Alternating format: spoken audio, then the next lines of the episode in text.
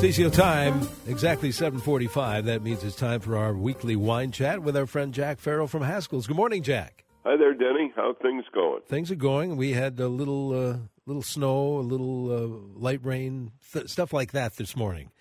Uh, but it, it is yeah, the season, winter, right? Winter's here. It is. no- It is November. Indeed. What are we going to talk about today? Well, today I thought we'd talk about. I had a call yesterday for how much wine should I serve at a wedding, and I, I thought about that a little bit. And I, I'll discuss how much wine to serve at a wedding, but I thought I would answer also what are good wines to have at parties. People do a lot of entertaining at this time of year, and what kind of wine should you buy for entertaining? So th- those are the two topics we're going to talk about. First and foremost, I have advised probably thousands of couples through the years on wines to pick to make their wedding day just perfectly. And uh, you know, there's a lot of varietals that you have to take into consideration. Uh, the kind of guests that you, that you expect, uh, what your budget is, how much wine do you really need to buy, and of course the answer is different for every wedding. But there's some general guidelines that are probably pretty helpful. First and foremost is the venue. You really should check whether or not the venue will even allow you to bring your own wine in. Uh, some uh, will not permit you to, and you have to order, off of their wine list. And that bugs me a little because there's a lot of hotels uh, that are the biggest offenders, I think, in this, uh, where they they'll take a ten dollar bottle of wine that retails for ten dollars, and they have it on their uh, catering list for fifty dollars a bottle, and that's just not fair, in my opinion. And yet that goes on all the time. I've even seen bigger markups than that. It really does bother me. So bringing your own wine is a, a alternative if they'll let you, and if they'll let you, generally there's a corkage fee, and those corkage fees really, in my opinion, should be under twenty dollars. Uh, and be careful of the corkage fee. It can get pretty high as you're uncorking a lot of wine. So figure that into your budget for sure. And assuming the venue will allow you to bring in wine and the corkage fee is affordable, you want to pick probably a sparkling wine and a red and a white. Let's start with the sparkling. Champagne or sparkling wine, you have to decide on the type, and you can go from an expensive champagne to a very modest prosecco, and you have the same effect a sparkling wine to offer a toast, and that's usually the purpose of uh, sparkling wine at a wedding is to toast the happy couple. Usually, I recommend probably two glasses of sparkling wine per guest. Usually, you have a couple of toasts, and uh, that works out pretty well. Now, there are six glasses in a bottle of sparkling wine. It's uh, still wine, you only figure five. But sparkling wine, you get a little further. The flutes are smaller, and with the bubbles, etc., uh, you get an extra glass out of it. And uh, so let's say you're having 100 guests, two glasses each. That's 200 glasses. Uh, 200 glasses divided by six bottles, or six glasses per bottle, is 34 bottles. 12 bottles in a case. So if you're buying wine for 100 people, I'd recommend you buy three cases. That's pretty simple. Uh, then the more complex problem is the red and white wines you're going to have. If the wedding's going to be outside in the warm weather, people are going to drink more white wine. If your wedding is inside at night, chances are they're going to drink a little more red wine. Uh, usually, I figure about nine ounces per person at a wedding, and that is a little excessive, but at least you won't run out. There's nothing more embarrassing than to run out of wine. So uh, with nine, you can figure uh, three uh, guests per bottle, and uh, you know extrapolate. You're having a hundred guests, uh, you need uh, 35 bottles of wine, so that's you need three another three cases of wine. If you're going to have red and white, you can cut that in half and probably order a case and a half or two cases of red and two cases of white. I, what I usually suggest is you're sitting at tables of ten. Order uh, one red and one white for each table, and just put them out there and let people make their own choice. Now, we get to the most important part, and that is not just weddings, but you're having a party. What kind of wine should you serve? you you need a wine that'll be popular, easy to drink. You don't want complex wines, but whatever you do, don't buy the cheapest wine. Cheap wines are nothing more than that cheap wines. Uh, they can be very agreeable, very pleasant. You can happen to like them.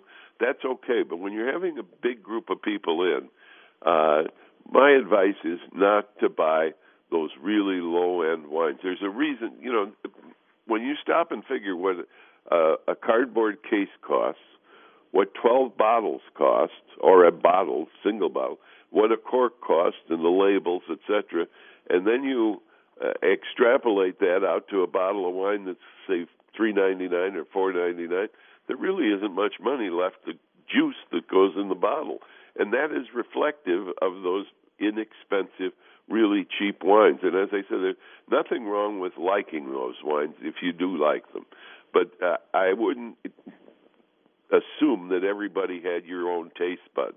I don't assume that with myself. I, we sell lots of wine that isn't to my particular liking, but that's what taste is all about. De gustibus non disputatum est. It's Latin for in matters of taste there can be no dispute. So if you like to drink mead with pasta, go right ahead. It just doesn't happen to be my cup of tea. One of my favorites uh, for a party in the white wine category is Pinot Grigio you have to be kind of careful when you buy Pinot Grigio because a lot of Pinot Grigios out there is it tastes just like lemon water. It's pretty innocuous, but you can get a very good Pinot Grigio. One that comes to mind to me is called La Gondola, the gondola. It's uh, I've got some body to it. it it's uh, has a crisp liveliness, almost like a crisp uh, uh, Granny Smith apple uh, very nice, and, and like I said, for, for a wine, you don't want to overpower people. And Pinot Grigio is a nice wine because a lot of the people who refuse to drink Chardonnay are comfortable with Pinot Grigio, and most Chardonnay drinkers are comfortable with it. Another white that is an old, old favorite of mine is Muscadet from the Loire. It has a crispness to it. It's modestly priced. It's just a delicious wine that is often overlooked. I often serve it when we're having a fish fry and uh, some wonderful walleye, fresh walleye. That muscadet goes with it just beautifully, and it also goes with receptions very well. Uh, also, French Bourgogne Blanc is good, particularly if you know the negociant or the broker. You know, Louis Latour, for example, Boisset for uh, is another one. Marchant, Andre de Villemont are just a few wonderful names from Burgundy where their uh, plain Chardonnay or their Mâcon would be a good, inexpensive wine to serve at a party and absolutely delicious and luscious. If you have a little more budget, Saint Véran is good. It's usually around fourteen, fifteen dollars a bottle at least for a Saint Véran, but that's a wonderful party wine and uh, really kind of over the top, about as good a Burgundy as you'd want to serve to a big group. Uh, it's affordable and delicious. Another uh, one is the Sauvignon Blancs from New Zealand. They're really uh, have come onto their own. We have one called Silver Beach that's, I think, our second or third largest selling wine. And there's a reason for that. It's simply delicious. Silver Beach from New Zealand.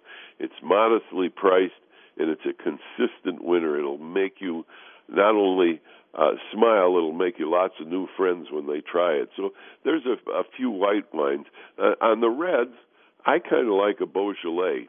Uh, it's very, very useful wine. Some people turn up their nose uh, because of the bad publicity Beaujolais Nouveau has gotten. It's you know sweet and well, that's the charm of Nouveau Beaujolais. You aren't meant to analyze it. You know, in two more weeks, actually three more weeks, we'll have Nouveau Beaujolais uh, flown in special uh, on uh, Thursday. I think the 21st or something like that is Nouveau Beaujolais Day, and that's a wonderful wine. And it's a wonderful party wine because it's a quaffing wine. But Beaujolais is good. Another one not to be overlooked is Côtes du Rhône. They're so affordable and so delicious and they really are crowd pleasers. People always say this is really good. I'd steer away from Cabernet Sauvignon unless you get something from South America. The Chile uh, Cabernet Sauvignon seem to have a little less tannin to them and are more pleasant to have for a big uh, uh, occasion than regular Cabernet. And same thing with Zinfandel. The wines are just too big to have to sip around at a party, in my opinion. You'd be much, much better off with, a, say, a California Pinot Noir, or if you want to have Cabernet, as I said, have a Cabernet from Chile. There's a good one uh, the, from Chile that I happen to like, uh, but uh, Pinot Noir again is just terrific. And again, with those Pinot Noirs, you can get a Bourgogne Rouge from Burgundy, and you uh, use the same names as I said before. Bouchard, Viamont, Gauchot uh, are just a few of the negociants that do a Bourgogne Rouge, which is always Bourgogne Rouge is always Pinot Noir. Well, I hope there I've answered a few questions on what kind of wine you'd like to have for a party and the amount you need for a wedding. Well, I tell you what, we, we have great listeners, as you know, Jack, and uh, Indeed. and some of them are are, are very much uh, have a lot of fun. And this this text said to Jack, "What kind of wine should I serve at my funeral party?" An expensive one. yes, that's right. You can't take it with you. that's right. All right. You Well, know, thank. that should be a subject sometime. You know, people go down in their wine cellar. Oh, that's too good to drink right now. That's too good. What are you waiting for? Drink It- those it- wines for God's sake. I, I knew someone who did that very thing. Yes. I'm going to go down and get this good bottle of wine. And he came back and said, Well, I, I brought something else instead. Just What are you waiting good for? have for, with what we're doing right now. Well, I tell you what, if you stop in at any one of the Haskell's locations, they're going to be so helpful as they always are. Thank you, Denny. Yes, we try to be helpful. And incidentally, while I'm on the subject of Haskell's, on the 16th of November, we're having a VIW, very important wine tasting. It's at the lovely Lafayette Club nestled on the shores of Lake Minnetonka, uh, and we'll have over hundreds of different wines. None of them will be under $20. It's an opportunity uh, to taste all sorts of fabulous wines, highly sought after Cabernets, wonderful sparkling wines, etc. And it's the 16th of November at the Lafayette Club out in Minnetonka. Valet parking will be available. It's a wonderful wine tasting, and you'll be able to taste all sorts of stuff you could only imagine before. And uh, Haskell's is putting it on. Call any one of the Haskell stores or go to our Haskell site for information on this fabulous affair the very important wine tasting on November 16th. There's still some tickets available. Haskell's, again, loves to talk about wine. They love to pair wines, and best of all, they'll help you pair a wine that will not break your budget. There's a Haskell's near you where you can save big dollars on wine. Haskell's in Bloomington.